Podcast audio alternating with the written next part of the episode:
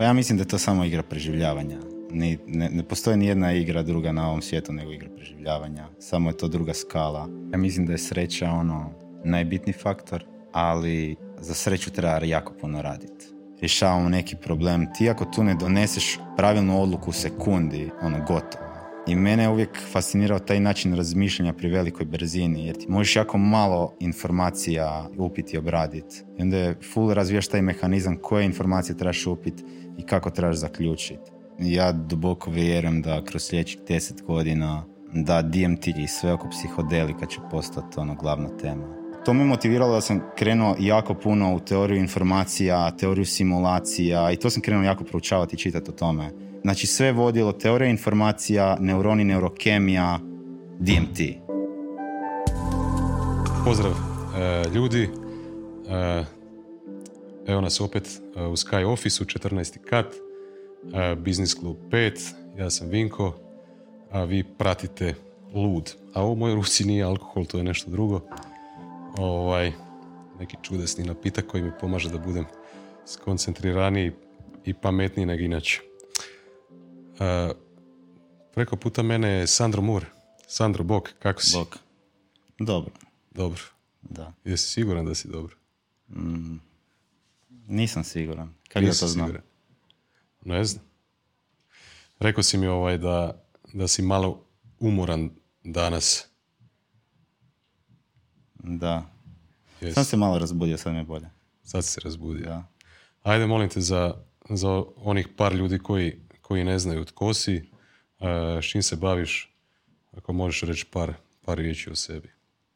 E, zovem se Sandro, odrastao sam u maloj sredini Umag, pored mora. E, bavim se sportom, bavim se većinom sve vezano za informatiku. E, I pokrenuo sam Bela bit nekih koje, koji bio kao malo poznati, ajmo reći, projekt i ljudi znaju po tome mene neki 2016. Um, I još uvijek sam u Belabitu i radim tamo. To je ukratko. To je ukratko. Da. Ajde, pokušat ćemo otpakirati dalje. Ovaj, daj mi reci, prema, prema onome što sam ja uspio vidjeti ovako iz daleka, Čini mi se da si jedna od rijetkih osoba u Hrvatskoj koji, koje, ja te barem tako vidim, da si, da si osoba koja nema nekakve limite u svom razmišljanju. Ovaj, I da nemaš, da si, nisi, da si nisi postoji nikakve limite u odnosu na ono što je, što je moguće za ostvariti. A, da li ja to dobro vidim ili je iz tvoje to mm. perspektive malo drugačije? Pa mislim da imam jako puno limita. Da imaš I, limita? Da, imam jako, jako puno limita. A, možda to izgleda ovako izvana. Drago mi je da tako izgleda. Ovaj. Meni izgledaš kao neka osoba koja razmišlja globalno. Da. Kojoj nije problem probuditi se u Kini, a sljedeći dan otići e, u Ameriku a, da bi da bi možda pronašao nekakve partnere ili da bi pronašao ovaj, investitore da bi svoju viziju ovaj, pokrenio dalje, da bi ugurao dalje. Ovaj, mislim da je činjenica da, da jako veliki broj ljudi da u, uglavnom gdje se rode da tamo, da tamo nekako i ostanu da se kreću u radiosu ono ne znam od, od 100 km i to je to. A ja koliko vidim tebi nemaš nekakvih ni geografskih barijera, ni kulturoloških barijera. Ovaj, dobio si tu ideju ovaj, graditi Belabit a, i ne vidim baš da, da, da te nešto zaustavlja na, na tom putu. O, pa jednostavno mislim da samo ono, ja igram tu igru preživljavanja, u smislu ono, sve što trebam napraviti da firma preživi i da nisam vezan ni za mjesto ni za vrijeme, tako da ono, sve ću napraviti, da li, da li tržište u Americi ili u Hrvatskoj ili onak, ja ću se prilagoditi, tako da mm, to je više ono iz neke potrebe nego da ja, ne znam, idem preko nekog limita i tako dalje. Iz, iz kakve potrebe? Uh, pa potrebe da jednostavno ono, firma preživi, da ostvarimo tu viziju, da idemo u tom smjeru, da se borimo protiv konkurentskih firma, uh, jer ja gledam cijeli taj kao kapitalizam i firme, to je kao neki sad ono rat, ajmo reći, uh, na tržištu. Ono, koja će firma preživjeti, koja će firma uspjeti, koja će firma kupiti drugu firmu. I sad se ono, tak ja gledam tu igru preživljavanja sad na malo većoj skali. I sad isto ono, di ćeš preseliti firmu, uh, di ćeš zapošljavati ljude, di ćeš distribuirati proizvod.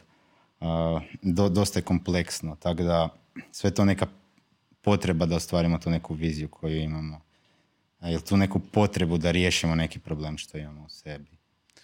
Tako da. Baš mi je, zanimljivo mi je bilo kad si rekao igra, igra preživljavanja. Da. Ovaj, šta uopće čovjeka gura onda u tom smjeru da, da se uopće da se baviš s takvim nekim stvarima koje te tjeraju da, da mislim imam bratića koji, koji je u startup svijetu ovaj, pa znam koliko je to psihički teško, izazovno, ovaj, pa nekad i on sam sebe pita zašto, zašto to radi, pa se sutradan sjeti zašto to radi, ovaj, i onda tako očito se stalno mišljenje i stav prema tome mijenja iz dana u dan. Kak, kakva je kod tebe motivacija? Kako se ti sad trenutno osjećaš oko svega toga? Pa ja mislim da je to samo igra preživljavanja. Ne, ne, ne postoji ni jedna igra druga na ovom svijetu nego igra preživljavanja. Samo je to druga skala. Uh, jednostavno, ono, firma nije ništa drugo nego pravna osoba. Ja sam fizička osoba po zakonu i sad, ono, kako da ta pravna osoba što duže živi, kako da ja saznanja o životu inkorporiram u tu firmu, proizvod, i kako da to ono, živi što duže. Uh, Tako da, ja nekako gledam to sve iz, iz te perspektive. Uh, I da, mislim, teško je koji sve u životu, tako da... Ali to nije zapravo kod tebe u tvom slučaju samo igra preživljavanja, nego je e, igra razvoja isto, raste. Jedno, da, je, jedno je preživljavati ono na na nekim niskim razinama, drugo je preživljavati dok rasteš. Dok, da. Se, dok se firma razvija. Mislim, to je po meni kao neka igrica. Ono, na, na svakom levelu ti trebaš preživjeti. Ti ako si velika firma i uspješna firma, imaš distribuciju, imaš i novaca i tako dalje, ti trebaš, ako ideš na sljedeći step, ti trebaš preživjeti. Ovo nije igra, igra preživljavanja gdje ćeš ti umrijet, nego firma će umrijet, ljudi će dobiti otkaz, ti ćeš onda, akvizirat će te neka druga firma, Uh, tak da, meni se takav, ja imam feeling da je uvijek to ta igra. Za mene to nije igra kao sad trebamo dosegnuti neki gol i to je sad definirano kao da je to uspjeh i to dosegnemo i sad smo kao to je to, o igra je gotova. Nak cijelo vrijeme ide ono sve više i više. Mislim, to je zbog tehnologije, zbog tog eksponencijalnog rasta. E, tak je setiran cijeli taj sustav da sve treba rast, rast, rast, tak da Uh, da, zeznut u svakom slučaju. Mm. Malo ću sad pokvariti to, ali uh, možda si ti čuo Sim, uh, Simon Sinek. Si čuo za njega kada? On je napisao neku jesam, knjigu. Jesam, čuo sam. On napisao je knjigu o, dvije vrste igara zapravo. Sad ću bučera to skroz, ali kao open, open games ili, ili closed games. Recimo život bi bio open game gdje ima jako puno uh, pravila, jako puno sudionika, jako puno varijabli i zapravo je igra koja traje neograničeno dok, mislim, dok, dok život traje, do, do tada traje. A neka vrsta igre koja je zatvorenijeg tipa recimo je igra kao što je nogomet ili kao znači poznati su sudionici, poznati su, poznate su pravila, poznato je vrijeme trajanja i tako dalje. A mislim da i zapravo biznis isto kao i život nekako spada u ovu drugu vrstu igre. Ovaj, Evo recimo vidjeli smo na primjeru Steve Jobsa ili nekih drugih poduzetnika kojih više nema da, da ta njihova firma i dalje živi ovaj, bez njih. Uh, uz tu neku viziju i nekakav osjećaj koji su oni utkali u to, tog brenda. A, kako ti uopće gledaš na, na, na Belabit? A, kako ga vidiš uopće u budućnosti? Da li, da li imaš takve planove, ono, želim da se to nastavi kad mene ne bude bilo, ovaj, da to dođe na tu razinu, da bude nešto jako veliko, ili i dalje si samo u, u ovoj trenutnoj fazi preživljavanja? Mislim da je svaka igra preživljavanja. Kad dođeš i, i Apple je isto igra preživljavanja kad pogledaš. Dionice padaju, e, ne znaju ono, koji imaju problema sa, ne znam, product timelineom i tako dalje. Uvijek je ta igra. samo na ono, different scale. ja vidim Belabit kao vodeću firmu u tom femtech space na svijetu. I to mi je cilj napraviti. I trudim se to napraviti. I sad ne znam na kojoj će to skali bit. samo mislim da još imamo dosta stvari koje nismo napravili, koje trebamo napraviti. I možda kad mi ponestane ta, ta vizija, ok, kako će Belabit izgledati za deset godina, onda je možda vrijeme da, ne znam, da odustanem ili da, da i tako dalje. Tako da, ali dok god imam taj što trebamo sve napraviti, ono, idemo u tom smjeru. Ajmo malo da možda razgovaramo na, na ovaj način. E, za stoicizam si čuo? Da. Znači, kako sam ja shvatio stoicizam, da zapravo e, postoji jako puno e, stvari izvan naše kontrole i moći, nekakav vanjski svijet. E, recimo kad sam čitao knjigu meditacije od Marka Aurelija, ovaj, on je često sam sa sobom razmišljao i pisao taj dnevnik, pa je, pa je čest, često se vraćao na, na to kao koje su stvari izvan mene i koje ne mogu promijeniti i kako ću ih prihvatiti ako ih ne mogu promijeniti, koje su stvari izvan, izvan mene pa ih mogu nekako kontrolirati i ono u konačnici kao da li možemo uopće kontrolirati sami sebe. zapravo gdje ti idem s ovim pitanjem, Znači ja recimo dok radim ovo što je u usporedbi s ovim što si ti do sad stvorio ono, minorno i, i smiješno za, za usporediti uopće. vidim da, da zapravo nailazim na to pitanje ok, vjeruješ u sebe, vjeruješ da imaš nekakve vještine i kvalitete, vjeruješ da, da, da imaš te resurse koji su možda i najbitniji entuzijazam, volja, strpljenje, ne odustaješ i tako dalje. A šta misliš koliko je, bez obzira na to, zbog sve te, svih, svih tih okolnosti i okoline, koliko je bitan taj faktor sreće a, kod uspjeha nekakvog projekta? Ja mislim da je sreća ono najbitni faktor. Da. Ali a, za sreću treba jako puno raditi. Ja mislim da je sreća sakrivena onom, ovom kao kvantiteti tog rada. Ako jako, jako puno radiš, desit će se ne, neki onaj glitch gdje će se poklopiti tržište, vrijeme i, i onda to trebaš iskoristiti. Uh, ja gledam tu neku sreću, ne znam, kao da si jako puno na skijanju i, pojavi, i treniraš cijelo vrijeme, cijelo vrijeme, ili na skijanju, na snowboardu, sve jedno. Uh, i desiti se onaj jedan dan gdje je sunce, gdje je lijepo gdje je dubok snijeg. I taj dan se broji. To je, to je biti ta sreća. Uh, ali trebaš biti svaki dan pomagati i skijat. I, I onda kao to nazivamo sreću.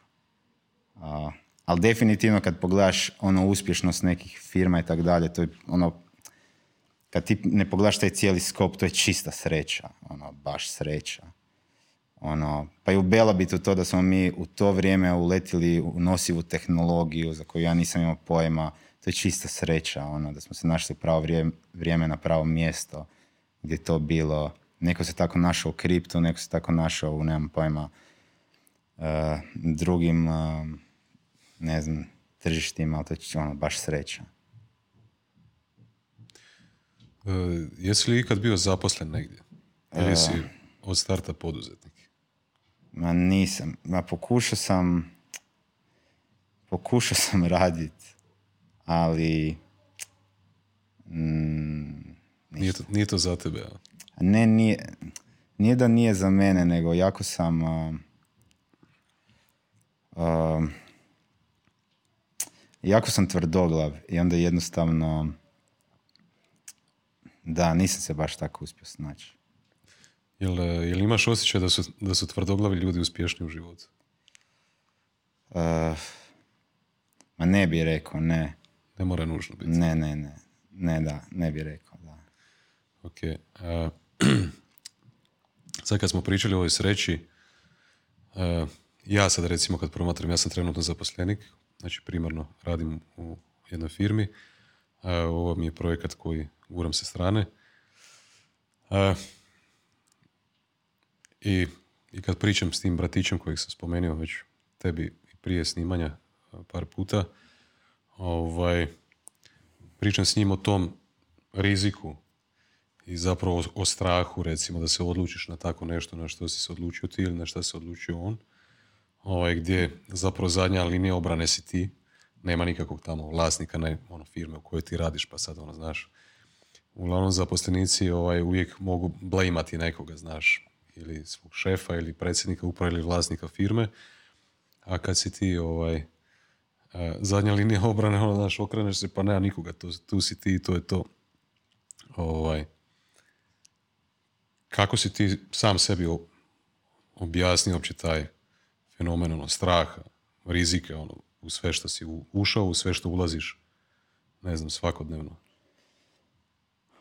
Kako, kako bi se nekom, znaš, kad si kondicioniran sa nekom sigurnošću, a zapravo po meni je sva sigurnost zapravo jako ono, prividna sigurnost, ne, nema prave sigurnosti, rekao si da sve igra preživljavanja zapravo, mm, zašto ljudima veći strah i osjećaj veći rizik, ono znaš, sad si samostalan, sad si kao poduzetnik. Meni nije tak bilo. Ne, kao uh, uh, meni ti to neka analogija tipa kad, kad se voziš po autocesti i svi govore da je mi svi govore, zakon kaže da je najsigurnije voziti do 130 km na sat, voziš se po desnoj traci kad zaobilaziš, zaobilaziš ono, sa lijeve. I onda ti se desi da auti prolaze 250, 300 pored tebe i ne osjećaš se uopće sigurno. I po meni iz nekog ono, iskustva, najsigurnije je kad ti vodiš pace na autocesti. Kad si ti taj koji ide 200, jer se svi trebaju prilagoditi tvojoj brzini. I ja se najviše osjećam sigurno kad sam ja samostalan, jer ja ovisim samo o sebi. Uh, tako da, ja se osjećam najsigurnije ono tad, kad puno više riskiram, uh, jer onda mogu nekako sve kontrolirati. Moje kao choice, moje, moj taj neki odabir. Kao, kao fall da imam free will. Kao, iako ja ne vjerujem da postoji free will, ali kao da postoji.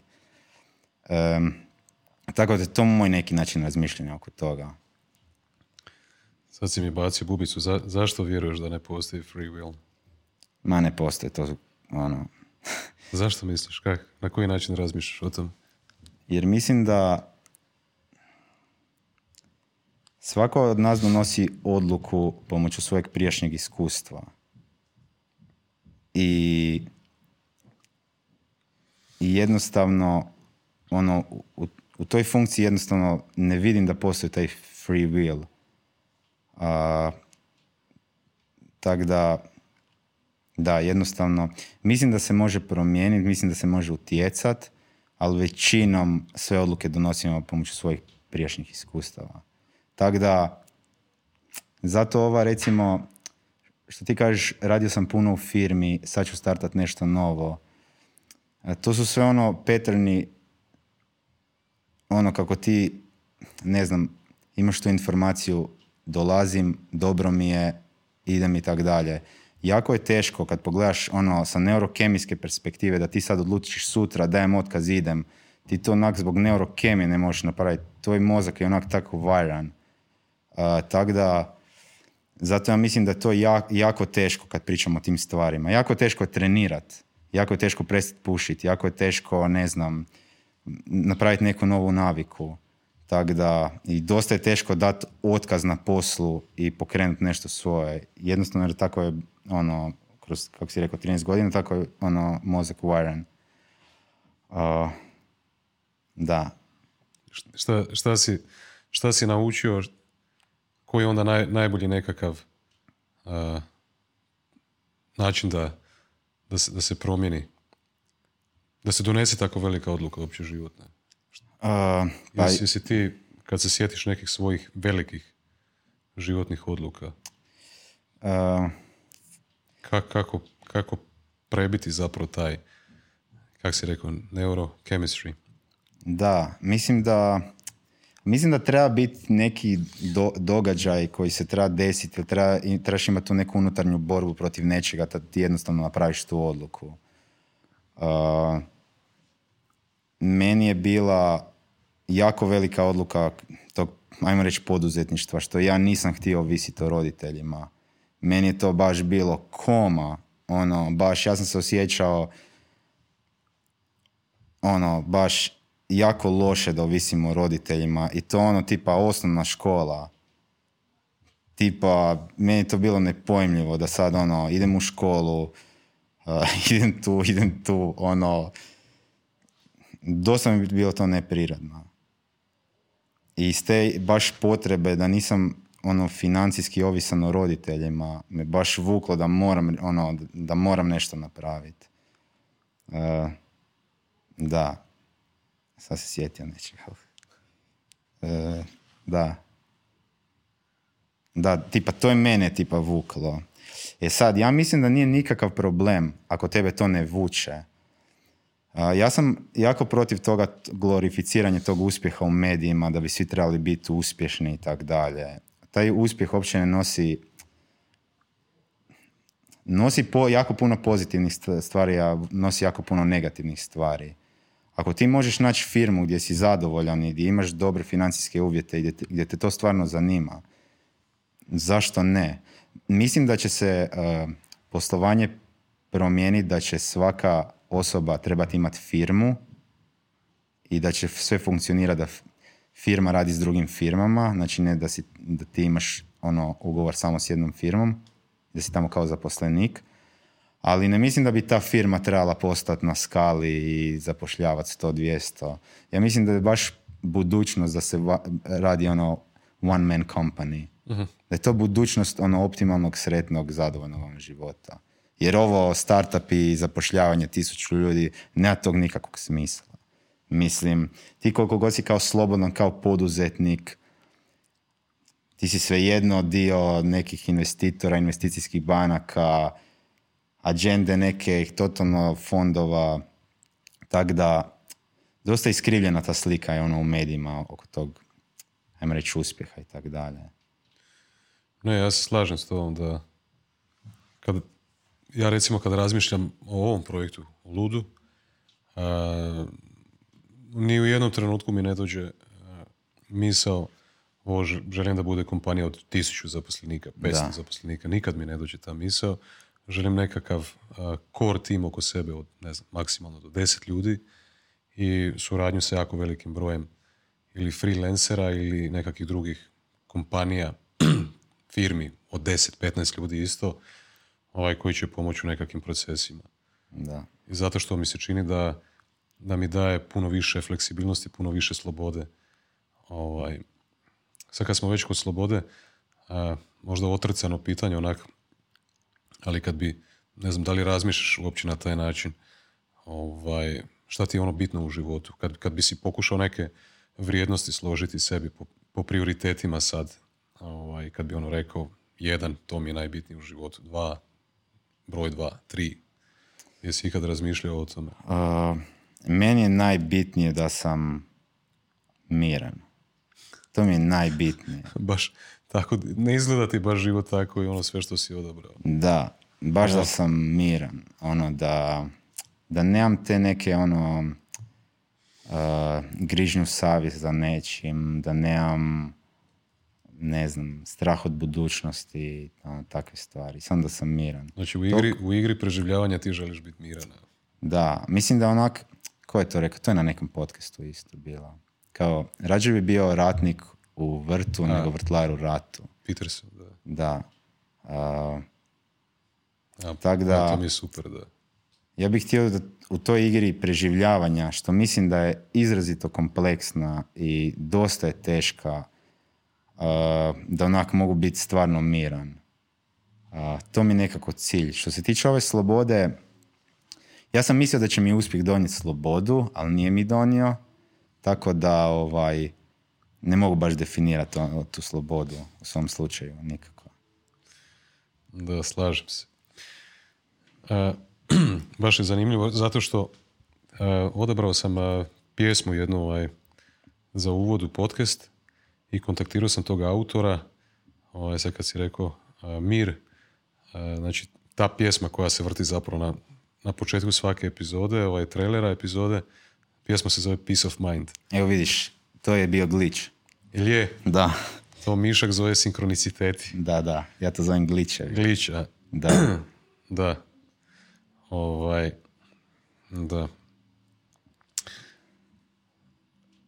A daj mi reci kak, mislim vidio sam da to poduzetništvo ovaj, bila biti jako veliki dio od tebe, a rekao sam ti da, se- da, se- da se baš ne bi previše fokusirao na to. Imao si dosta gostovanja gdje si točno pričao o ono, biznis ovaj, dijelu, dijelu sebe.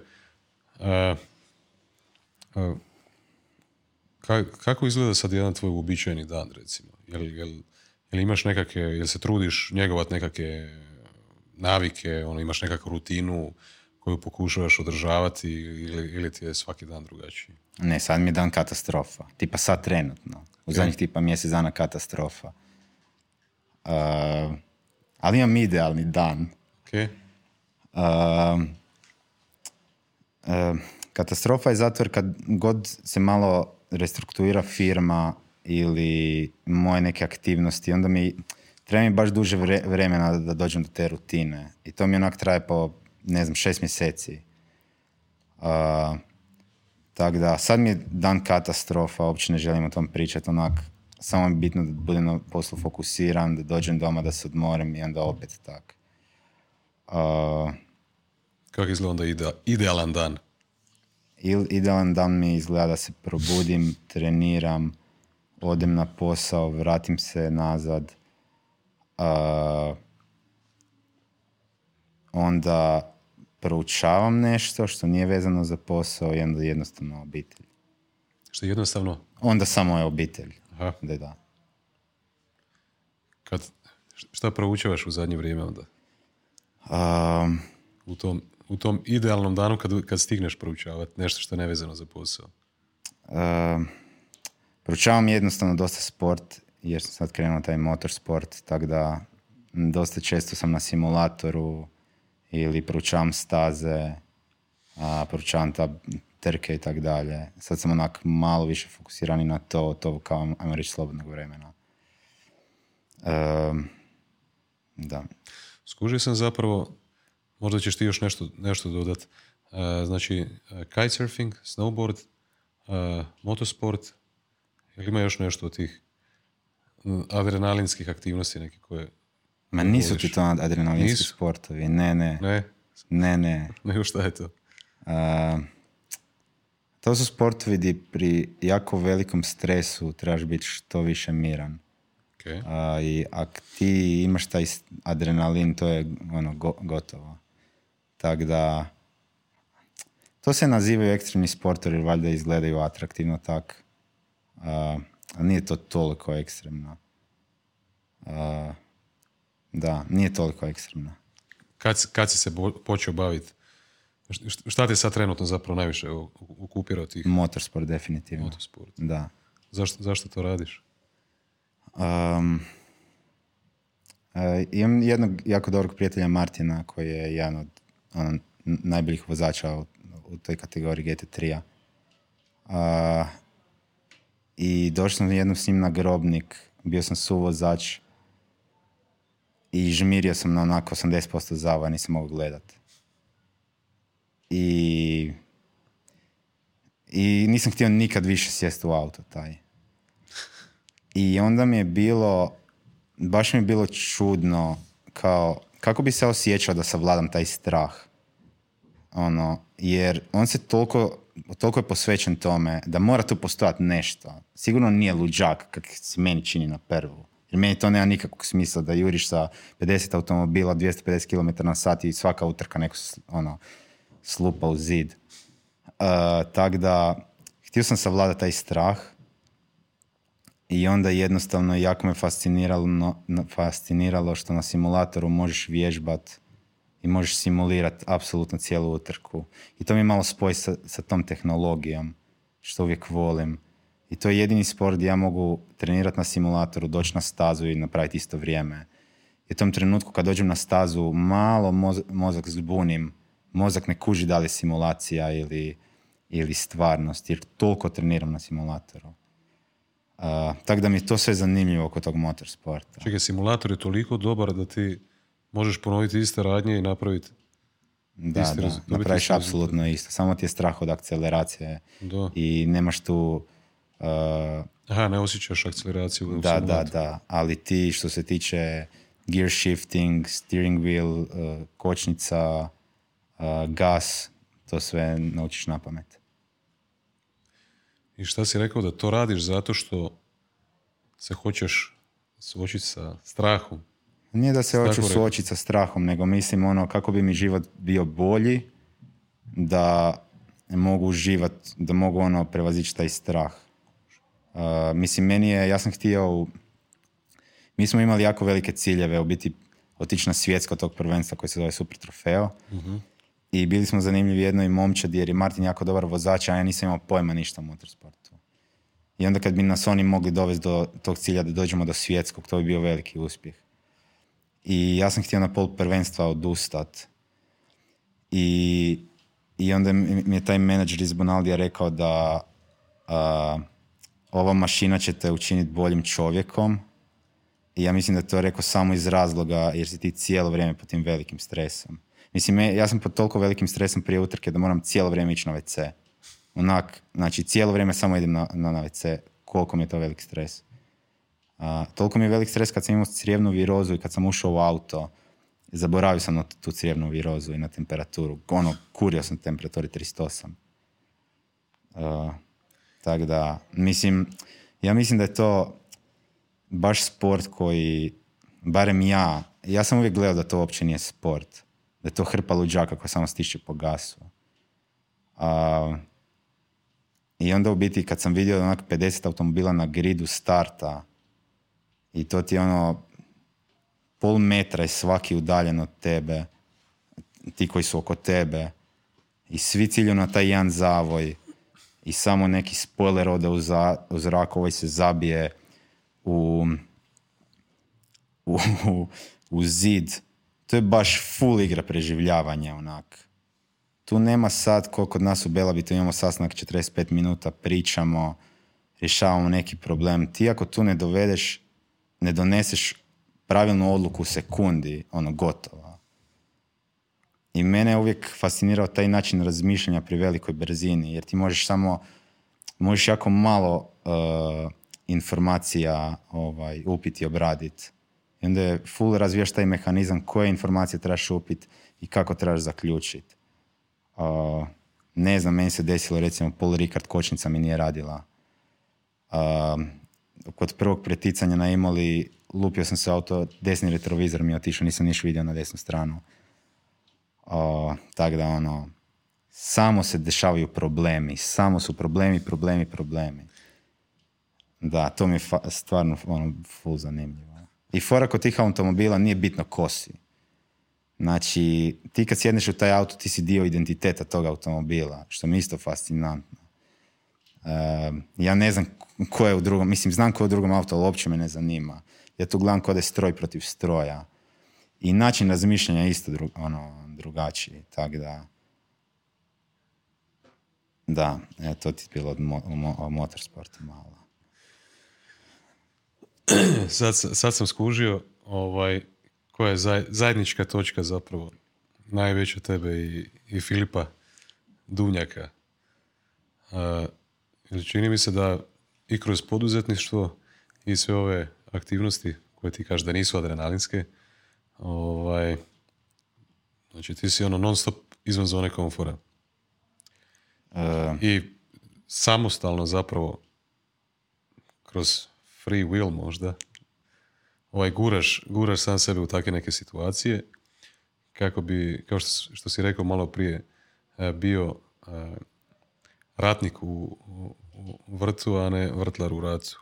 Jel radiš to iz tog razloga, se svjesno dovodiš u takve neke situacije, treniraš se ovaj, da bi, jel misliš da je to prenosivo, taj skill koji si naučio, recimo, i stalno ideš izvan zone komfora, suočavaš se sa strahom, recimo, u motosportu, da li je taj skill prenosiv u poduzetništvo ili u nek- neki drugi dio života? Da li imaš takav osjećaj? Pa je, ja, ja uvijek volim kao diversificirati tu svoju nekako zanimanja, zato jer uzorke koje ja vidim u motorsportu primijenim onda u firmi. Ono što primijenim u firmi primijenim na motorsportu. Mislim, a, tak da način na koji tim funkcionira u motorsportu, mehaničari, menadžeri, vozači, to je onako jedna organizacija. Onako pokušam neke stvari primijeniti ono na, na Belabit. Mislim, ima hrpu stvari što sam učio u, u ono, u motorsportu koji su stvarno ono, recimo, full zahvaljivanje mehaničarima i biti dobar s mehaničarima je jako, jako bitna stvar. I meni je uvijek ono poslije trke, ono moram ići negdje drugdje, spremim se i idem. I meni Martin uvijek govorio, gle, ono, moramo se brinuti biti dobri s mehaničarima. Jer na kraju sve ovisi na kraju o njima, ne o tebi. Tako da, ovaj, onak, ima tih nekih lekcija u sportu i u drugim granama života gdje možeš samo promijeniti. Jer sve na toj abstraktnoj razini isto. Da li je to bio, jer ja gledam isto poduzetništvo, to je kao sport, samo drugačija pravila. Ono isto. I, i, i ja uvijek mislim da poduzetnik treba trenirati kao sportaš. Um, Bio mi je e, gost Ivan Burazin. Jesi čuo za... da, da, da, znam ja Znaš Borazina. njega, Da, znaš da, njega. bio sam jučer s njim. Aha, bio si jučer Da, s njim. da. E, on mi je rekao da njegovo razmišljanje da a, ako hoćeš biti high performance osoba, a, da moraš o sebi razmišljati kao bolidu Formule 1. Da moraš biti uvijek u top formi. Ovaj, da bi mogao zapravo izdržati sve te, sve te napore fizičke, psihičke i tako dalje. Recimo Filip, tvoj prijatelj isto, s njim sam pričao o tom stresu. Jel? I onda on rekao zapravo da isto kao što ideš u recimo ovaj, u teretanu a, i a, stavljaš stres na mišić, nakon tog stresa mišić, ako ga kvalitetno odmoriš i nahraniš, raste, a isto tako očito i taj psihički mišić nekako raste kroz sve te aktivnosti koje, koje ti radiš. Tako? Da, ovaj, meni se to čini kao onaj vico moj kad kaže da nosi a, broj cipeljen, cipela manje, jer kad ih skine bolje se osjeća. A, tak da, da, da, da, mislim da tu ima kao nešto. Da ima nešto. Da. Šta, šta osim, znači rekao si da sad ono slobodno vrijeme koje uhvatiš da proučavaš motosport, šta, bi ti bila možda još neka strast uz, uz motosport možda za koju imaš vremena ili možda za koju trenutno nemaš vremena, a, vo- a volio bi imati više. Mislim, ja od uvijek, ono što je bila kao, što ja mislim da moja jedina kao prednost, prednost kao poduzetnika ili kao osobe, što sam ja early adapter za nove tehnologije. Uh, jer kad smo bili mali, moja okolina, svi smo programirali nešto. I ja sam shvatio da ja nemam taj mindset da ću postati jako dobar inženjer. A, jer sam gledao od mog jako dobrog prijatelja Marka koji je isto startao programirati kao i ja, da je bio puno, puno bolji programer od mene. Jer mene više zanimalo nove tehnologije nego da sad budem jako dobar inženjer i, i, zbog, i onda zbog toga ne mogu prepoznat nove tehnologije. A, to je mene drajvalo u tom razvoju. I zašto Belabi, zašto startup? Ja prvi put kad sam čuo da je mat, e, mislim da se zvao Matija Kopić, farmer on. Mhm. Tad su startupi krenuli. Ja sam rekao, ok, idem u Silicon Valley, idem napraviti startup, idem vidjeti šta je to. Um, tako isto kad istražem nešto. Mene zanima, mene samo zanimaju nove tehnologije. Um, tako da, kad to ja kažem istražim, čitam, mene samo, za- samo zanimaju nove tehnologije. Uh, da, da li to sad, sad sam u tim nosivim te- tehnologijama, ono, koje su druge tehnologije, šta sve postoji i tak dalje. Chat GPT sada? AI? Uh, ja baš nisam u AI-u, uh, u smislu ja AI iskorištavam u Bela bitu kao tehn- uvijek smo ono uvijek smo koristili AI i uh, koristimo ga i sad ali AI nije područje koje se ono koje ja proučavam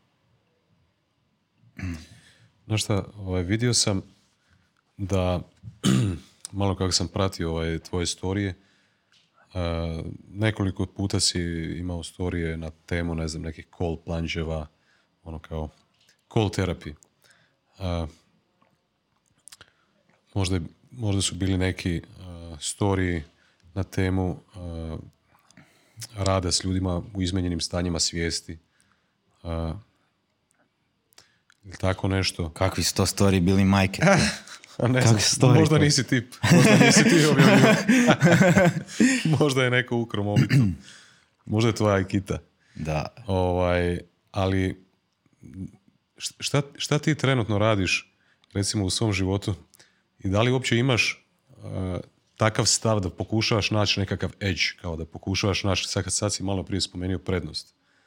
Da li pokušavaš naći prednost na nekakav način, ono, kroz neke aktivnosti ili ne znam, ne znam, neki ljudi meditiraju, neki ljudi ovaj, koriste nekakve nadomjeske prehrane, suplemente, trening, ovo, ono i šta ja znam. Da. Na koji ti način pronalaziš svoj edge? Ili šta misliš da je danas onako kao još, nije još mainstream, a zapravo bi postaće a, za sljedeći, ne znam, sljedećih pet godina, deset godina?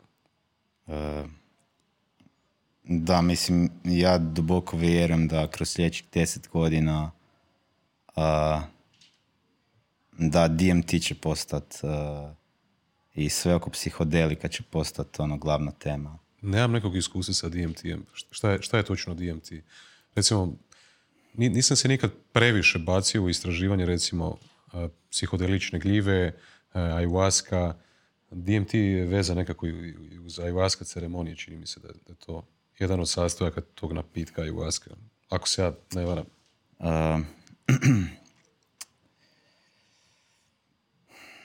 DMT je bazna molekula i sve, sve u biti, sve te, kao vam reći, psihodelik su varijacije DMT-a, triptamina. Uh, ja sam nekako, ja sam nekako okolnim putem došao do DMT-a i ako ti kao zanima ta tema, um, imaš sad, ra- to je, ja to gledam taj DMT kao da smo sad sletili na neku ono drugi planet i trebamo ono napraviti pravila tamo, šta se radi, kako se preživljava, sve novo. I sad postoje ono drugačije, drugačije perspektive na tu stvar. Uh, ti gledaš iz perspektive ceremonije, razvoj svijesti, šamani i tak dalje. Postoji ta kategorija jedna farmaceutske firme i tehnološke firme mental health disorders. Znači, doslovno farmaceutska firma dođe, promijeni malo molekulu, patentira to, više nije psilocibin nego AAA i kroz neku psihoterapiju se um, e, radi sa, sa, a, sa tim substancama. Uh, mene ti mene ti baš ta, ja cijenim ta područja, oba dva, ali mene ti više DMT zanima iz područja ispitivanja čega se ova stvarnost sastoji. Uh, I zašto ti, zašto mene to zanima? Zato jer u životu sam imao nekih događaja gdje mi je bio ono što smo pričali prije, ono kao glitch. I u meni se pojavio taj jedan feeling uh, da kao šta se dešava. Recimo, jučer sam vodio je, jednu full dobru debatu doma um, gdje pitao sam je ono poslije posla da, da si zamisli jedan događaj koji se desio prethodni dan i da samo ona zna da se taj događaj ili aktivnost desila i da ne postoji ni jedan drugi dokaz da se taj događaj ili aktivnost desila. Znači, samo ona zna. I da se sjeti svih detalja te aktivnosti. I onda da si zamisli aktivnost koja se nije desila i gdje isto samo ona zna da se nije desila. I kako ona može znat da što, što se desilo, što se nije desilo? I odgovorila mi je, uh, pa ja jednostavno znam što je istina imam taj feeling što je istina. Ja sam rekao ok. I onda nakon nekog dva sata ti se desila situacija gdje ona mene pitala, e, sam ja bila na WC ili nisam? I ja sam je pitao, pa ti se opet ide na WC? Kaže ona, da. Znači, taj dokaz ne vrijedi, jer da je bila na WC-u, više se ne bi išla na WC. I onda je rekla, ali možda sam popila više vode, pa možda mi se zato opet ide na WC, ali ne mogu procijeniti da li sam popila vode. I dvije, dvoje odraslih ljudi nije moglo zaključiti da li je ona bila na WC-u ili ne. Jer ja sam je pitao da li si možeš vizualizirati da si bila na WC-u. Ona je rekla, pa mogu, ali onak, nisam sto posto sigurna da li je to istina. I te su sve nekako, ajmo reći, te situacije onak da zbilja ispituješ stvarnost. I što je to stvarnost. I meni je to došlo iz jedne potrebe, jer ja sam od malena zbog roditelja volio programske jezike. U početku je to bio e, logo gdje imaš malu kornjačicu i radiš geometrijske oblike i onda pomoću nekih funkcija možeš multiplicirati geometrijske oblike. Onda je bio QBasic, onda je bio malo kompleksnije programiranje dok nije došla Java. I ti si u, ti si u Javi mogao raditi prve aplikacije za mobitele. I ja sam tad radio digitalne imenike. I meni je to izgledalo tad, mislim ja sam tad bio, mislim, osnovna škola, da ja mogu iz ove stvarnosti uzeti imenik i pretvoriti ga u, u digitalni imenik da ima neke funkcionalnosti. Dok ovaj imenik da pokažeš ocjenu, roditelj treba doći, Uh, on može izgorit, uh, ovdje ti je jednostavno digitalan imenik. I ja sam si to vizualizirao u glavi, zašto sam bio fasciniran time da je aplikacija na mobitelu kao neki user interface koja, koja dolazi na ovaj interfejs što zovemo stvarnost. I, I to je mene na kraju motiviralo dalje da napravim Belabit, jer Belabit firma uzima biometrijske podatke uh, usera i onda prikazuje ovulaciju, korelira hormone sa spavanjem i tako dalje. Znači, to je malo kompleksni user interface, gdje žena nije više da prati ovulaciju, ide kod doktora, zapisuje na neki kalendar, nego jednostavno otvori mobitel, ovuliram i može odlučiti da napravi novi život ili ne. I, I uvijek sam to gledao kao, opet kao kad sam bio mali, da je to neki kao stvarnost na stvarnost ali žena zbilja ne dobije sve podatke. Ona samo dobije podatke koje, koje su joj potrebni da zaključi da preživi. Ona vidi samo 20% istine. Što se dešava u backgroundu, hrpa biometrijskih podataka koje se korelira da ona dobije tu informaciju, ona to ništa ne vidi. I, i meni se onda desi... Ja sam htio ostati ajmo reći na toj ono levelu tog interfejsa. Ja sam mislio da zanimanje za Bela bit, da, da je to, da mi evolucijski nećemo ići dalje od tog, barem ne dok sam ja živ, da će mi to biti ono zanimanje do smrti. I onda mi se desila jedna situacija u životu gdje osobu, osobu koju sam ja znao i koju sam volio je umrla i imao sam jako čudan osjećaj šta je stvarno šta ne. Jer u tom razdoblju informacije o toj osobi su bile u mojoj glavi, ali osobe nije bilo. I jednostavno nisam mogao racionalno si reći, ok, te osobe više nema. jer te informacije su još uvijek u mojoj glavi. I onda sam krenuo, to me motiviralo da sam krenuo jako puno u teoriju informacija, teoriju simulacija i to sam krenuo jako proučavati i čitati o tome. I sve me, znači sve vodilo, teorija informacija, neuroni, neurokemija, DMT. Sve vodilo na DMT. I pošto sam rekao da sam early adapter, pošto sam rekao da, kad sam čuo da je Matija Kopić rezao novce iz Amerike za svoj start, to je ono bio prvi startup, ja sam otišao u Silicon Valley i rezao sam novce. Da to probam da vidim šta je to. Uh, ja sam kontaktirao jednog znanstvenika u Debrecenu u Mađarskoj, Ede Freska, to je jedan od najvećih znanstvenika što se tiče DMT-a na svijetu. On je otkrio biološku funkciju DMT-a, prijavio sam se na klinička ispitivanja, došao tamo, tamo su testirali neke farmaceutske inhibitore za DMT i otišao sam na kliničko ispitivanje. E, to je sveučilište u Debrecenu, psihijatrijska klinika. Ako si gledao film Shutter Island, tako izgleda to tamo. E, to je završilo, ispitivanje je završilo i ja sam bio ono, meni niš nije bilo jasno. Meni poslije ono, tog kliničkog ispitivanja, ja sam pogledao Edu koji se bavi već DMT-om 30 godina. I pitao sam ga u biti čemu ovo uopće služi? Uh, kako se treba ponašat pod DMT-om? Ono, šta se radi tamo?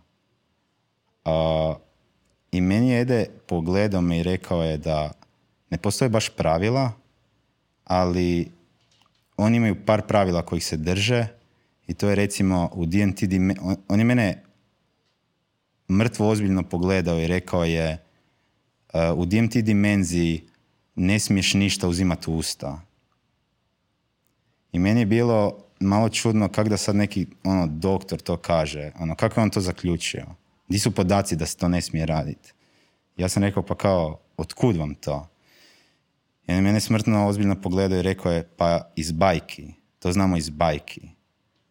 I onda kad pričamo o ovom early adapter marketu, zamisli područje interesa nekoga gdje znanstvenik mora uzimati poučke iz bajki. I to je ostalo u meni. I kad pogledaš kako nastaju bajke, uh, priča se jedna te ista narativa kroz drugu formu i drugog protagonista. Kad pogledaš Alisa u zemlji čudesa, Matrix, Stranger Things. I, I ja sam poslije tog iskustva sad tog kliničkog ispitivanja imao kao da sam ja jedna rekurzija gdje, gdje sam ja samo priča koju moj mozak priča sam sebi. I DMT je tehnologija gdje jednostavno taj program se dekompilira i ti dođeš do source koda. Ti source code možeš promijeniti i vidiš drugu stvarnost. I onda sam počeo aktivno ulagati u ta znanstvena istraživanja. I ja mislim da, da je to jedno od područja kroz sljedećih deset godina, da je sad, sad živimo još u renesansi tog, eh, tog cijelog područja. Znači, ne zna se čemu služi, ne zna se šta ra, što radi i ono, totalno je, ono, totalno je fascinantno. Tako da, to je neko područje koje baš intenzivno proučavam ovaj, ono, u zadnje vrijeme. Tako da, da, to ti tipa priča o DMT-a iz moje neke perspektive. Sign me in. Gdje, gdje, gdje se mogu prijaviti? Ovaj, ne, jedan od, od razloga zašto sam podcast nazvao Lud, zato što ja i ovakvim, ovakvim stvarima razmišljam uh, o kojima razmišljaš ti. Uh, teško mi je naći ljude oko sebe kojima su interesantne te teme, ovaj, pa bi mogao debatirati s njima o takvim stvarima, kao što ti ovaj, si rekao da debatiraš s nekim ljudima. Imam ih i ja isto, par, nemam ih previše, ali tih par su dragocjeni, tako da je to ovaj, isto super. E, a da li misliš sad kad si sve ovo rekao da, da zapravo postoji rekao si da je realnost je subjektivna jako, tako? Da. Da li imaš osjećaj da postoji više realnosti ili postoji jedna, jedna realnost? A zbog našeg zbog naše građe kao bića, ono, duhovne, psihičke, fizičke, kakve god, jednostavno možemo samo dokučiti ovu subjektivnu. Uh, mislim da pomoću tih tehnologija možemo proživjeti drugu stvarnost. A, jer ono, kad pogledaš ta stvarnost nije ništa nego samo neurokemija u našem mozgu. Kako će jedan neuron poslati informaciju drugu. Te sve skupine informacija je ova stvarnost. A, ono što je jako zanimljivo kod tih kliničkih ispitivanja što a, DMT stvarno se čini puno realnija, puno stvarnija od stvarnosti. A, I to je po svi, po, u jako puno istraživanja je ispitanik uh, daje takav dojam. Uh, jer jednostavno, kad pogledaš, funkcija DMT-a da se spoji na taj sigma-1 receptor i pomažemo u regulaciji kisika kad, kad, sta, kad stanica gubi kisik. I, a kad pogledaš ovu stvarnost, renderiramo samo ako imamo kisik. Nestane kisika, gotovo. End of game.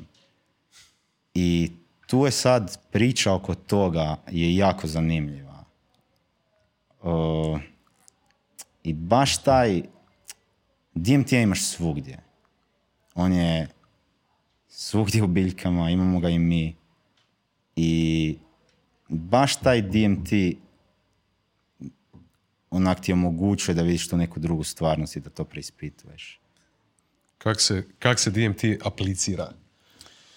Uh, Pije, na kliničkim ispitivanjima intravenozno. udiše Da, intravenozno. intravenozno. Da, da, da. i koliko traje to ovaj, iskustvo, recimo, izmijenjenog stanja svijesti? Zavisi, zavisi koje su doze, ali može od 6 do, uh, do tipa 20 minuta. 6 do 20 Da. minuta. Znači, dosta je kratko i pretpostavljam visoko intenzivno. Možeš, možeš op- opisati uopće? Uh, ja, nikad ne, ja nikad ne pričam o, o, o tem kliničkim ispitivanjima jer želim, uh, želim uh, zadržati tu neku dozu ozbiljnosti u, u reputaciji zato jer što se dešava sad na tom području da znanost treba na osnovu od stanice, recimo da je on ono, ovdje problem svijesti, ovdje stanica. I znanost treba od te stanice ići lagano do gore. A meni je baš nezahvalno da ja dolazim iz te perspektive svijesti i tih ono DMT vizija i tak dalje, jer mislim da će, se, da će to jako otežati znanosti.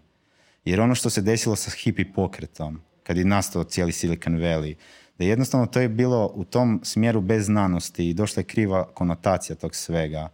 I tržište se jednostavno za- zaustavilo. DMT je scheduled one drug. To je ilegalno za istraživati. A, i, I sva znanstvena istraživanja su stala.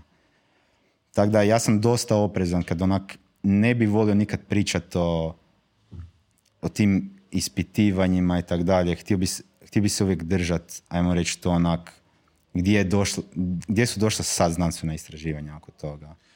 E, U Americi isto DMT ilegalna substanca ili? Da, da, Je. Da. Mislim, možeš dobiti dozvolu da ga testiraš u laboratorijima.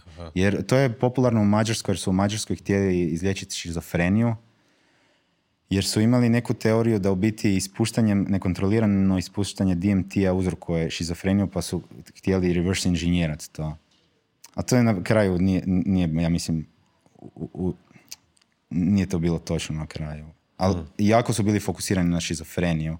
Zato Mađarska ima jako dobre doktore što se bave DMT-em. Dok je cijela Amerika je bio je ketamine clinics, psilocybin, MDMA, to je sad ogromno tržište u Americi. Jesi čuo za doktora Gabora Mate? Ne. On ti je Mađar porijeklom, ali živi u Americi. E, I on se isto, on je, sad čini mi se da je psihički, e, da je klinički psihijatar. Ovaj, e, I njegov, njegova zapravo stručnost je u istraživanju a, child, childhood traumas.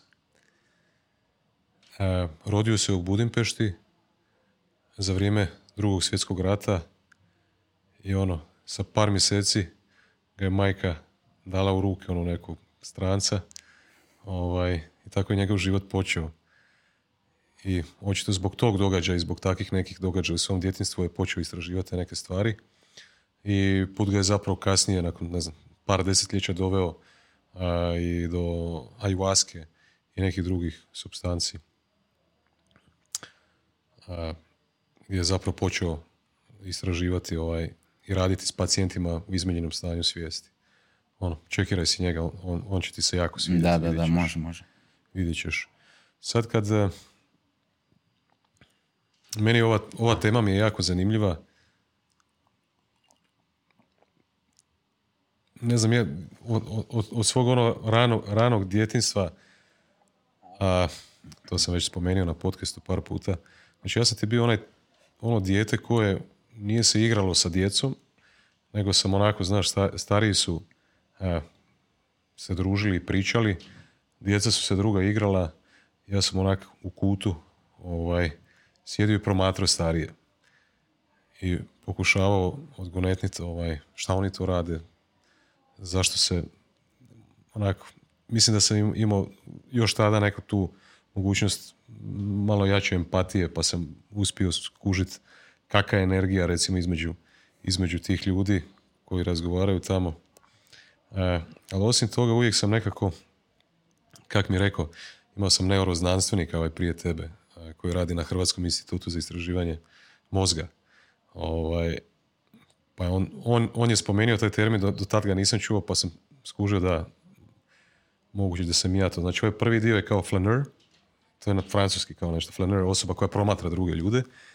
Ovaj, a ovo on je rekao kao uh, alien, alien antropolog. mm što ti zapravo znači da si, ono, kao čovjek si zapravo koji proučava ljude, jel?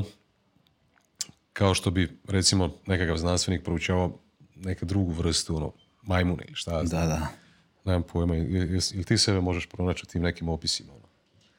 da, te, da te zanima čovjek i ono, da te zanima čovjekova je ono, ljudska evolucija, da te zanima to pitanje koja je naša svrha, ne kao pojedinca, nego svrha kao uh, čitave civilizacije. Ja se onak pitam da li mi imamo neku, znaš ono, ti kad vidiš koloniju mrava, svaki mrav pojedinačno, individualno ne zna koji mu je zadatak, ali nekako oni kao kolonija na neki način funkcioniraju i obavljaju neke zadatke ovaj, zajedno kao. Jel misliš da mi kao ljudi imamo nekakav zadatak, nekakvu svrhu ili smo čisto tu, ono, Da, kak preživjeti. to, da. to je to, ništa Samo drugo. Je, da, ja, ja, mislim da je još uvijek kao to smisao, to onak, to je taj ono kao sebični gen hmm. priča. A, produženje životnog vijeka, besmrtnost, te neke teme koje su sad popularne u Americi, mislim da se s tim bavi Ray Kurzweil, je isto? Ma da, on se šopa svakakvim tableticama. Da. Ovaj, da. Uh, ne, mislim da je sad veliko pitanje ono da li ćemo naseliti uh,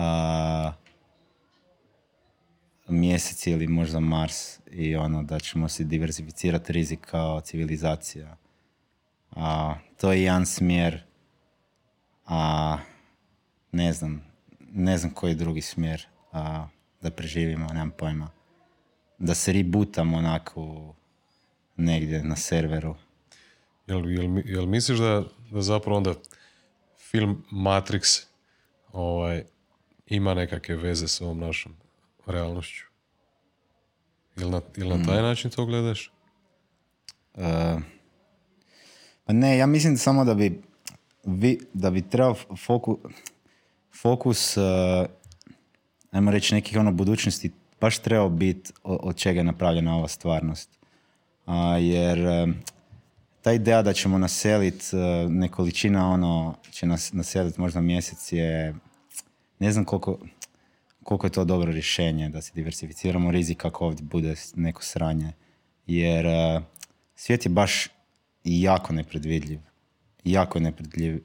Onak, nema to neko ono linearno ponašanje da ti možeš zaključiti šta će se desiti. Ovo je, meni ovo sa ono 33 godine kad gledam je totalni show.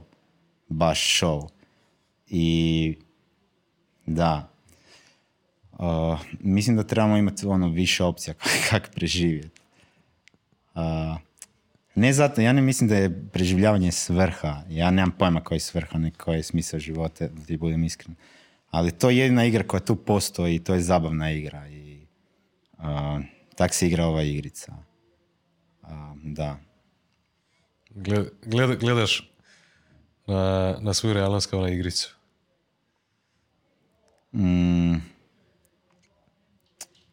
da, meni je sve ovo kao, da, igrica. Različiti leveli, Hmm. Sad da li možeš breakat tu igricu, da li možeš naći glitch, izaći van, nemam pojma.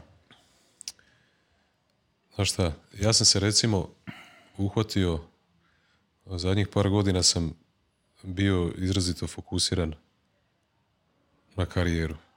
I ono, misli su mi bile usmjerene tamo, ono, ti znaš to bolje nego ja kakav je osjećaj glava radi na milijardu na sat E, I zapravo sam u tom periodu ciljeve koje sam sam sebi postavljao, sam ih ostvarivao. E, I zapravo svaki sljedeći taj ostvareni cilj mi je zapravo priuštio manji osjećaj zadovoljstva nego, nego onaj prethodni. I ovaj, totalno sam se nekako odmaknio od tog osjećaja zahvalnosti. Čak bih rekao da sam u tom dijelu života se osjećao dosta tupo. Znaš ono, što god da se desi zapravo neka nije iz mene izvukla neku emociju, niti pozitivnu, niti negativnu. Ovaj, u, u, u svoj toj brzini, u, u, svemu tome što sam, što sam radio. I osjetio sam da, da je sad vrijeme da se malo ono, da pokušam to nekako vratiti nazad. Jel dobro i kad osjećaš i strah, dobro i kad osjećaš ljutnju, dobro i kad osjećaš tugu, dobro i kad se osjećaš neka, sretno, kad ovako, onako, ako je to sve ravna linija, onda to po meni baš nije više to. Ovaj, a, da, li, da li ti imaš nek, nekakve mehanizme, ovaj, alate u svom životu pomoću kojih se uspiješ, uspiješ vratiti tome da, da osjetiš tu neku zahvalnost, da osjetiš ono nekakvu smisao, smisao a ne da, da je samo onako. Uh, da, ja mislim kroz te neke teške trenutke, onda se sjetiš kao koliko je dobro, kao taj neki kontrast treba imati. Uh, koliko je dobro biti kad ono, kad nema problema. Ali onda kod žanki očito kad imaš taj, kad ti je threshold kao, kužiš, uh, ako si se previše rastezao i sad si u, u, u ovoj nekoj sferi. Znači, trebaš otići tu pozitivno ili tu negativno da bi nešto, da bi nešto osjetio. Um, da, mislim, najveći problem tog, ajmo reći, tog nekog uspjeha ili razvoja ili self-growtha, što god, je da imaš full, kad je high je full high, kad je low je full low i ti ne možeš napredovati da, da nemaš full, full highway, full loweve. Uh, tak da mm, i to je onda full cijeniš kad je high jer znaš da će doći low. Jednostavno ja mislim da moraš uživati u, u tom procesu. Uh, da, valjda. Nemam pojma. E, u jednom razgovoru si spomenuo da, da zapravo kroz ovo što radiš sa Bilabitom želiš biti inspiracija e, drugima u Hrvatskoj da je moguće napraviti nešto veliko na svjetskoj razini. Čak i ako si se rodio tu, pa čak si rekao i u malom umagu. Ovaj, bio sam ja gost na jednom podcastu prije par tjedana i onda sam spomenuo zapravo da, da sam ja milijardu posto uvjeren da uspjehe koje ostvarujemo u svijetu sporta ćemo postizati ovaj, u svijetu posla. A, ne znam, meni nešto... Vidio sam, ono, vidio sam svijet, ovaj, naravno da postoji genijalni, genijalnih ljudi ovaj, svagdje u svijetu, ali nešto mi je ovdje na našim prostorima baš čudno. Baš taj omjer e, količine i, i, i rezultata mi je nevjerovatan. Ovaj, I stvarno sam uvjeren milijardu posto da će Bela bit ili možda neke druge kompanije, neki drugi founderi, da će postizati uspjehe u svijetu posla kao što recimo Luka Modrić postiže ili hrvatska reprezentacija u nogometu u svijetu sporta. Milijardu posto sam uvjeren. Kako ti gledaš na to? E, ja mislim da definitivno ono sposob, kao sposobna je nacija, imamo jako dobro e, jako dobro sveučilišta. Ono što ja mislim da je jako velik problem, to je da jako nam je ugodno ovdje živjeti. U Hrvatskoj užasno ugodno živjeti. I ja nemam pojma zašto bi iko tipa ovdje ono riskirao sve i napravio kao ne postoji taj ja mislim motiv ovdje jer je stvarno ugodno ono ovdje je jako lijepo živjeti. I mm, ja jedino vidim to kao prepreku. A, ne vidim prepreku da je inteligencija ili sposobnost ili bilo šta drugo, nego samo tu prepreku da jako, jako ugodno živjeti. I da jako je lijepo živjeti ovdje. Tako da, eto, samo ono, vidim tu prepreku, ali... Kad bi usporedio Hrvatsku s Amerikom u, tom, u tom pogledu, pa da. Koja, je, koja je razlika između Hrvatske i Amerike? Provio sam tamo nešto malo vremena, bio sam samo jednom, bio sam dvadesetak dana. A ne znam, da. Ovaj, ja, mislim ti si tamo često, pretpostavljam, jel? Da. ja sam ti uzeo, sletio sam u Austin i sad, ono, ako imaš iskustvo, recimo, Azije, Europe, Europa je skroz čista, uredna, Azija je ono, vašar, ima svega i svačega, ovaj, ali nekako mi je kontrast bio jak, ti u Europi maltane ne možeš vidjeti beskućnika na cesti. Ono, u Zagrebu imaš jednog beskućnika, svi ga znaju po imenu. Da, da. Ovaj, I onda kad sam sletio u Austin, tamo sam ih nešto vidio, znaš. I čak uh, sam ostao bio jedan trenutak u hotelu i žena mi je bila sama, otišla u trgovinu nešto kupiti i neki ju je beskućnik napobio. Baš ono, to je bilo 15 minuta kad sam ju ostavio, ono, u 20 da. i nešto dana jebote. Ovaj, i onda sam mislio kao da je tamo neka količina beskućnika. I onda kad smo zapravo sa autom otišli skroz na drugu stranu u Kaliforniju, prvo u Las Vegas, Las Vegas mi je bio ko neki 24, ono, 0.24 vašar, kirbaj, sa jako puno isto i beskućnika i, i očito velikog problema sa drogama. Vidiš ljude, ljude po ulici kako pričaju sami sa sobom, gledaju u sunce, ono, skaču oko vladeru se, viću, ne, ne, pojma ono što se događa.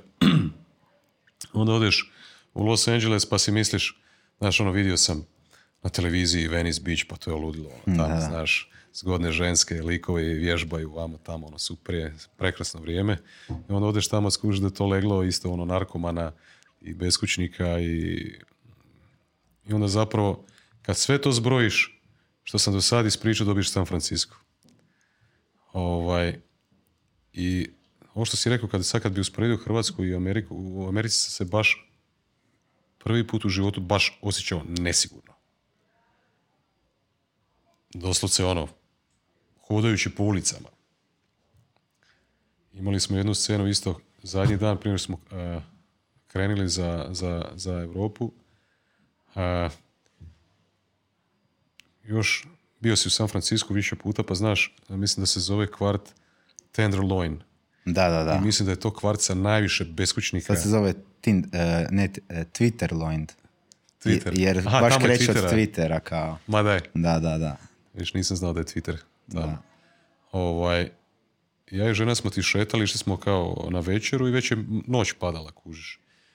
I ja sam gledao u Google mape i vidim, kaže mi skreni desno, išli smo do hotela, skrenem desno, po cijeloj desnoj strani pločnika beskućnici.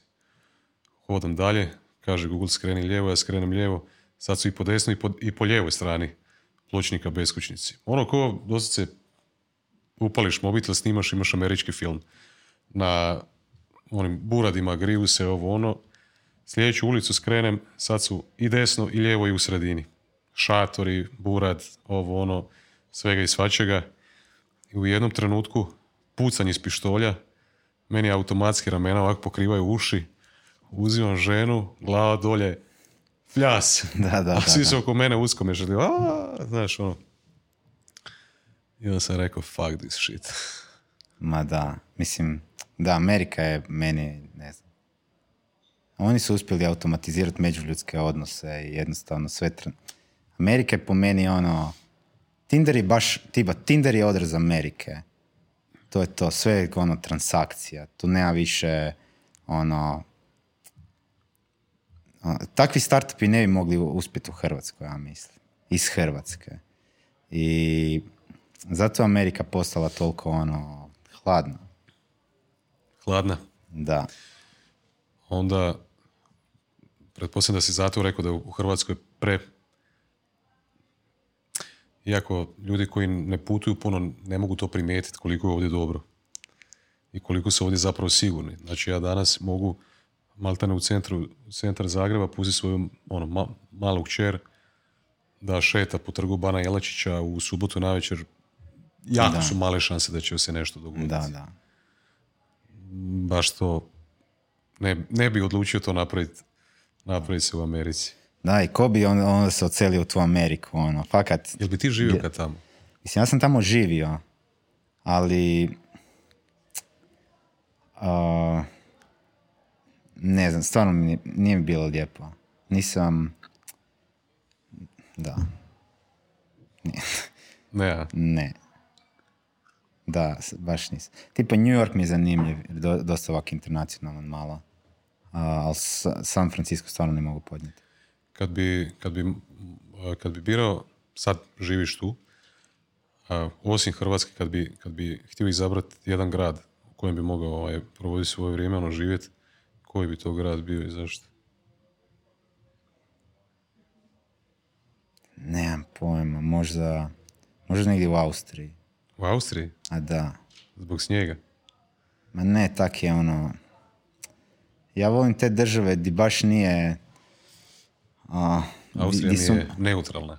E, baš to, to sam htio reći. To sam htio reći. Di onak nije još, ovaj, nisu svi tak napeti kao u Americi. Da. Tak, da možeš ti postaviti neki tempo malo. Aha, A, kužim. da. Jer Amerika ko mašina, tamo ako nisi završiš fakt na cesti, ono. Mislim, to se i vidi kod eh, tih, ono, investitora i svega. Ti ako nisi on top of your game, ti, ti budeš izbačen iz društvenih krugova i tak dalje, ono, jer svi full, ono, growaju i, a, da, tak je to tako. Sve je transakcija, ono, sve je status, sve Mm. da. Kako, ovaj, kako gledaš na samopouzdanje? Jel misliš da je samopouzdanje skill, da se može naučiti? Ili misliš da je to nešto što nam je urođeno? Ja nemam pojma. I šta bi rekao, koliko je samopouzdanje uopće bitno za, za realizaciju nekih svojih projekata? Koliko ti vjeruješ sad, recimo? Da li povezuješ to možda i sa vjerom u sebe? Koliko, koliko ti vjeruješ? Da li, da li imaš onaj osjećaj, znaš, kad se probudiš, ono, ja mogu napraviti što god hoću.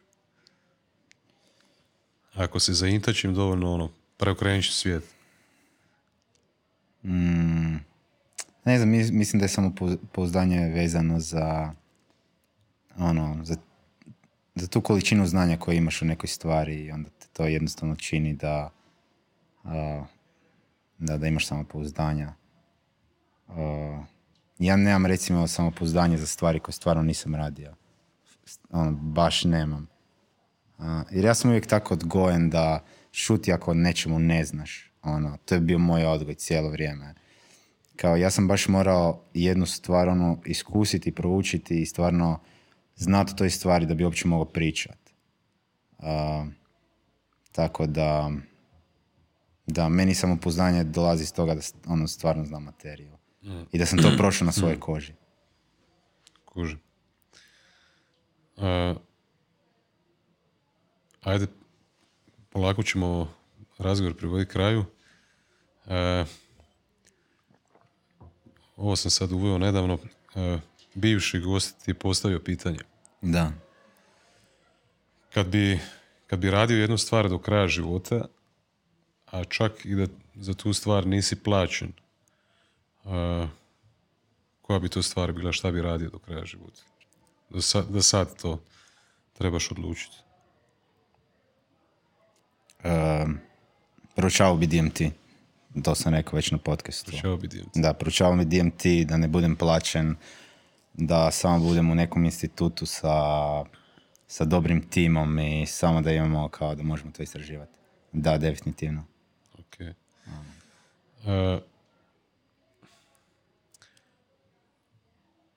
e, kako, kako sebi opisuješ i objašnjavaš šta je to ego?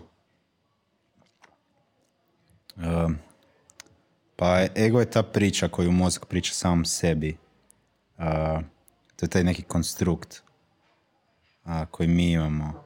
Um, nije izmišljeni konstrukt, to je onak na, na bazi neurokemije. Um, da, dobro da ga imamo jer preživljavamo s njim.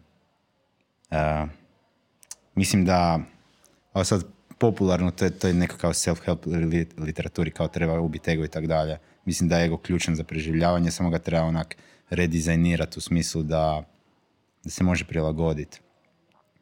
Uh, ali opet, to je samo priča u našim glavama o samom sebi, tak da... Ja ti zapravo gledam na ego, recimo, kad sam sa svojom ženom imam jednu masku. Kad sam sa svojim prijateljima imam drugu masku. Kad sam eh, na poslu u okruženju kolega imam neku treću masku. Ja mislim da ne postoji samo je- jedan ego, nego postoji više maski koje mi nekako ovaj, stavljamo i skidamo iz, iz uloge u ulogu. Imamo glumca tu na podcastu sada. E, to, to, to. Pa, nećeš vjerovat da, ali prijatelji su mi ovaj vikend rekli da, da ne mogu vjerovat, ali da mislim, nikad nisam o tome razmišljao da, da ovaj, imam glumačke sposobnosti i da sam sad u 37. godini života otkrio da, da bi se možda trebao baviti glumom. Ovaj, onak, bio sam malo opušteniji pa, pa, sam ih, pa sam se šalio s njima i zajebavao, imao sam neki scenski nastup od par sata. Zajebancije. A, i, I zapravo moje neko veliko pitanje u, u životu je ja se stalno pitao ono tko sam ja jebote, ono, znaš, kad ti neko kaže on je autentičan. Ljudi ga vole zato što je prirodan, zato što je autentičan.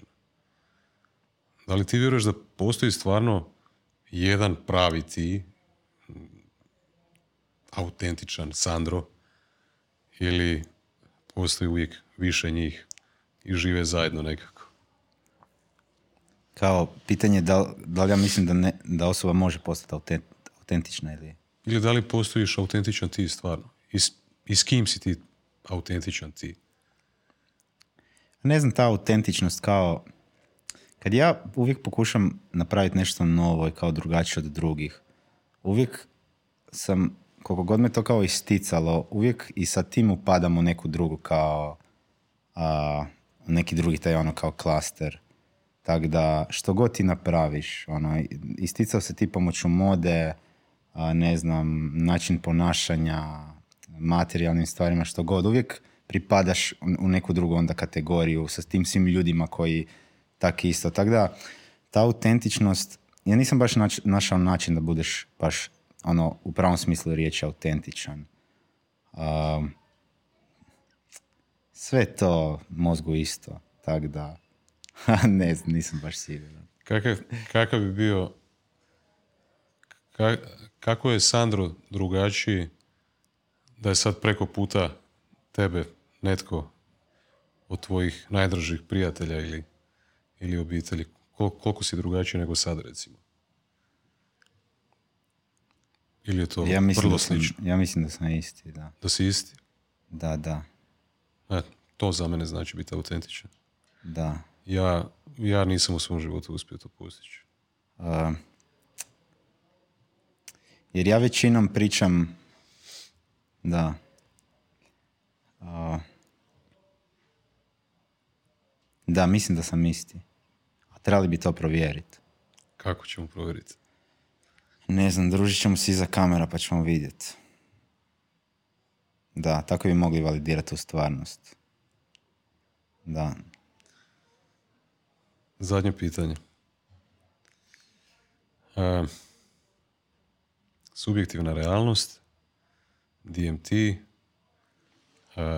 naše iskustvo života, e, činjenica da si duže bio mrtav nego što si živ, znači mrtav si bio očito nebrojeno godina, pa si se sad rodio, pa sad si živ 33 godine, jednog dana te opet neće biti, opet ćeš biti milionima godina mrtav, kao što si bio i prije rođenja. Kako ti gledaš na tu smrt uopće? Je li to neka greška u, u kodu? Je li to a, zapravo najgenijalniji dio koda? Ono ko Bitcoin, znaš, imaš ih samo 21 milijun, sve je fiksirano, savršen novac, ili je to neka greška u kodu? Ne. Mislim da je to tako dizajnirano da nešto napraviš. Jer kad ne bi to bilo, ne, ne bi se nikako mogli natjerati, ne bi imali taj urđe da nešto napravimo. A, ja ne znam baš, ako je istina da umreš i nikad više ne možeš biti svjestan ničega, ni na jednoj razini svijesti, a on se smrti ne bojim ako je to to. A, više se bojim života sad prije smrti, jer ono, šta trebamo ovdje sad napraviti? A, I fascinantno je da ovo sve što proživljavamo ćemo proživjeti samo jednom. I to je to, gotovo je. A, I toga se bojim. Više da me nema i da nikad više ne budem bio svjestan ničeg. Kao, ali tipa šta trebamo sad napraviti? A, tog me više strah od, recimo, smrti. A šta, a šta je uopće sad? Mislim, znači, u jednom trenutku sad će biti ono za, tvoj zadnji sad. Da, Šta je sad? Mislim, to vrijeme je baš ovako, čudna, čudna stvar. Relativna.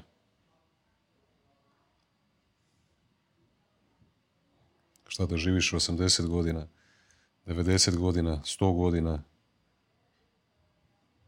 uvijek će sad biti sad. da, da, zamisli da živiš beskonačno. Da li bi išta htio napraviti sad? Pa, da, da si fizički e, nedodirljiv, recimo da ti se ne može ni, ni- nikakva fizička ili mehanička ozljeda dogoditi, da jedino možeš stradati psihički recimo, ako si ono to, u tom kontinuumu vremena beskonačnosti, jedino što mislim da ti se može desiti da, da totalno postaneš lud. Da. da.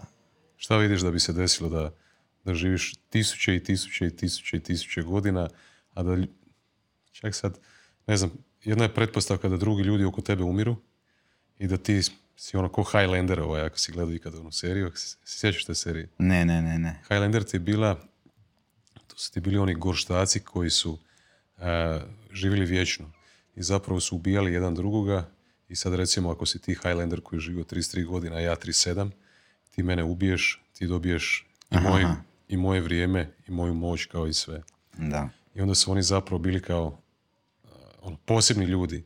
Oni su živjeli jako dugo godina, svi ostali su bili smrtni kako, kako smo mi sada smrtni. Ono, imali su vijek 60-70 godina. E, znači, postoje te dvije pretpostavke. Da, šta bi više volio da živiš beskonačno i da drugi oko tebe žive beskonačno ili da ti živiš beskonačno, a da svi oko tebe žive koliko mi živimo sada. Ovo Ne, pa naravno da ne bi volio, jer ono, Mislim, ja mislim da na- ono što je najvrijednije, mislim, u životu su ono drugi ljudi u tom životu. Mislim da je to najvrijednije nešto. Barem iz mog iskustva. A, ne, bi tipa, ne vidim point da živim bez tih ljudi, jer a, ja isto sebe, pro- ja isto dobivam dojam o sebi kroz te druge ljude, jer dijelim svoja iskustva, primam njihova iskustva i to je neki ono dobar sustav. A, tak da, da, ne bi to volio. Čuo sam da je jedna osoba rekla eh, New friends are good, but all friends are better. Da, Eh, ili, imaš, ili imaš ono prijatelje iz djetinstva baš s kojima si ovaj, ili neke osobe s kojima si se još... nemam, pe- nemam prijatelja od djetinstva, ali imam prijatelja od jedne faze, faze života, tipa, ajmo reći, kraj srednje, koji su onda bili do sad. Jer moja osnovna škola je, dosta sam se bavio drugim aktivnostima i tak dalje, išao sam malo u drugačijem smjeru, pa a, i živio sam u drugačijoj okolini, tak da ti prijatelji koji su mi od srednje su prijatelji ono, za cijeli život, ajmo reći. Da, ja sam isto zapravo zaključio da, da ono, najviše što me veseli u ovoj realnosti, prvo, a, to u neku ruku zna biti i ono, kao nekad bez veze, ali to stvaranje nekakvo, ono, ganjanje tih nekakvih svojih ciljeva, vizija, snova, ovaj, a drugo, svi ti ljudi koji su ono s tobom na putu. I baš onak da, i trudim se zapravo iz dana u dan biti što više u toj interakciji sa svim ljudima oko, oko sebe, baš ono, osjetiti ih tu, a ne da mi je glava stalno negdje dalje. Da, da, da, da, da. To, to pokušavam To je teško dosta. postići. Da. E, Sandro, ovaj, baš mi je bio jako, jako ovaj, zanimljiv i inspirativan e, naš razgovor. E, jako puno sam naučio od tebe o- od, kroz, kroz tvoj način razmišljanja. A, I sad kad bi ti rekao a jednu stvar, reć, re, poslaću ti poruku za par mjeseci pa ću ti reći šta mi je ostalo u sjećanju, ali sad kad bi ti rekao, mislim da da bi ponio to sa sobom mm, možda ovo namjerno stavljanje u, nekih, u neke teške situacije i testiranje samoga sebe u toj igri preživljavanja nekako. A to, to bi ponio Da. nekako sa sobom. Da, da ću ja zbog našeg razgovora buduće se još više testirati nego što sam se testirao do sada. Da. Onak stavljati u neku vatru. Cool. Eto. Dat otkaz. Hvala ti. I drugi put. Kipa, vidimo se sljedeći tjedan. Ok.